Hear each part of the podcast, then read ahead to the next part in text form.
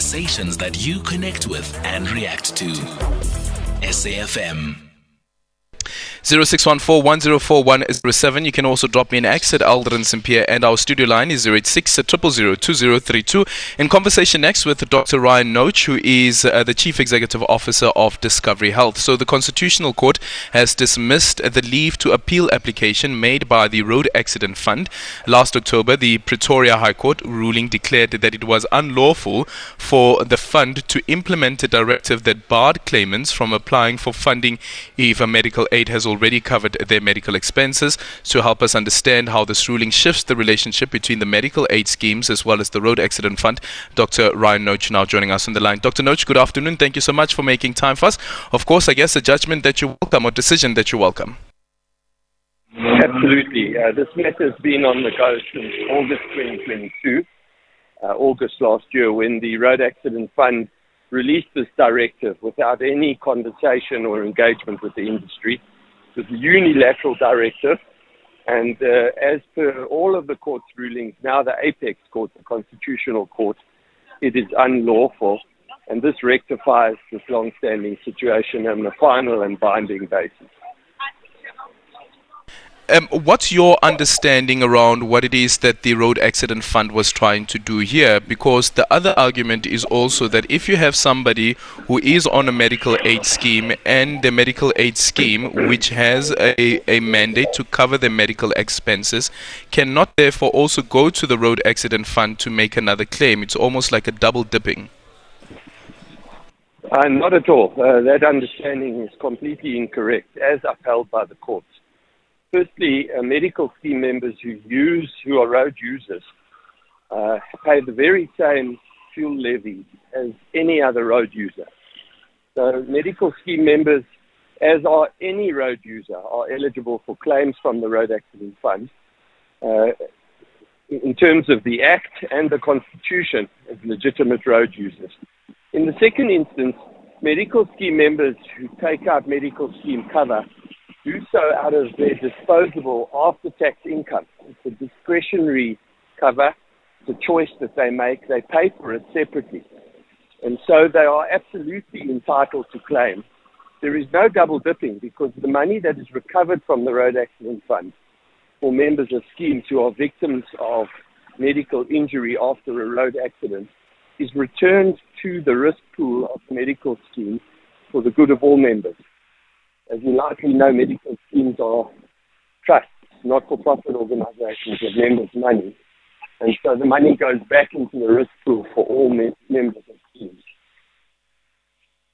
And uh, just in conclusion, since that this, that directive from the Road Accident Fund, um, have there been no claims from medical aid schemes that have been processed? And also, you're looking at that application that you had brought um, to the High Court, of course, which was dismissed, the Section 18, um, subsection 3 application. Uh, since uh, in, for the schemes administered by Discovery Health, there's been no uh, sorry, Dr. Noach, we, we, we, we're losing you there a bit for schemes administered by Discovery Health, there have been no claims paid since October 2022, so October last year.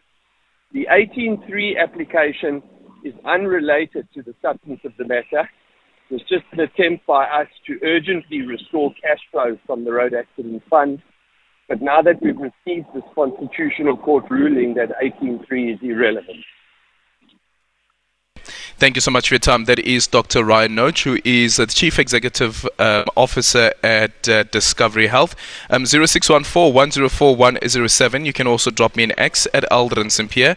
And our studio line is 086 um, Joining us now is uh, Collins Letsoalo, who is the Chief Executive Officer of the Road Accident Fund. Um, Collins Letsoalo, CEO, good afternoon. Thank you so much for making time for us. Good afternoon, Aldrin. Good afternoon to the listeners of SAFM. What do you make of the decision by the Constitutional Court?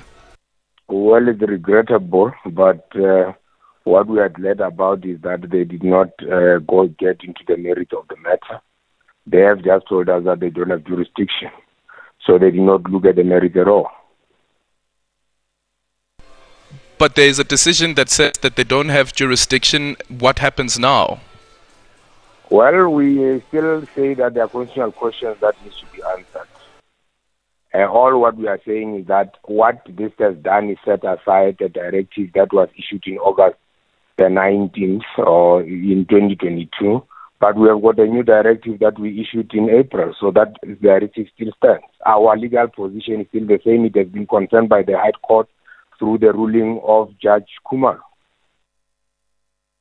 Okay, I'm, I'm, a bit I'm a bit confused here. Wasn't the reason that you went to the Constitutional Court for leave to appeal is to appeal the High Court decision um, which declared your action unlawful?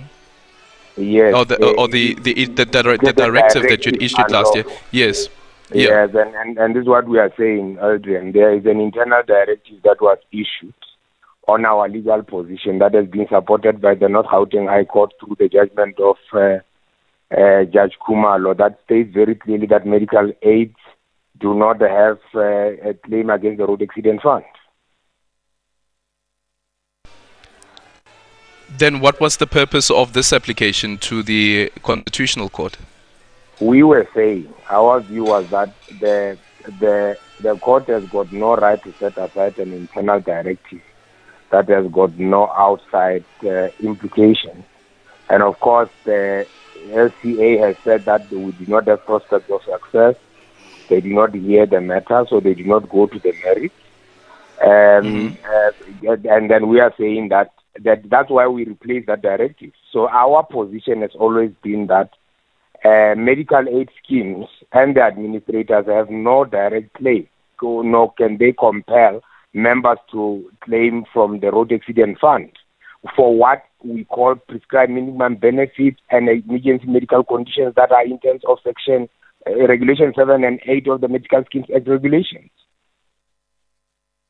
so, so does this mean right now, if somebody gets in an accident who is um, who has a medical aid or, or, who is on a medical aid, and the medical aid then covers their medical expenses, um, the road accident fund will not cover that?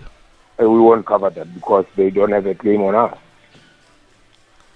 even if it's the member, I'm speaking now about the individual who was in a car accident, because as Dr. Noach is arguing, is that um, motorists um, who, like any other motorist, also pay the same amount of road accident fund levies um, to the state, and therefore are entitled to um, the medical aid uh, or medical expenses um, that should be covered.